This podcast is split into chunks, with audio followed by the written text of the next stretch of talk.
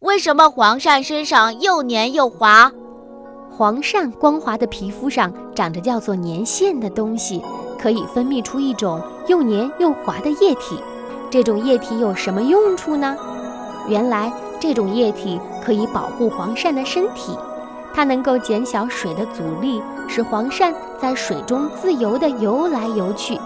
即使碰到坚硬的石头，也可以减少摩擦，黄鳝的皮肤就不会刮伤了。另外，如果有敌人来抓黄鳝的时候，它滑溜溜的，很容易逃跑。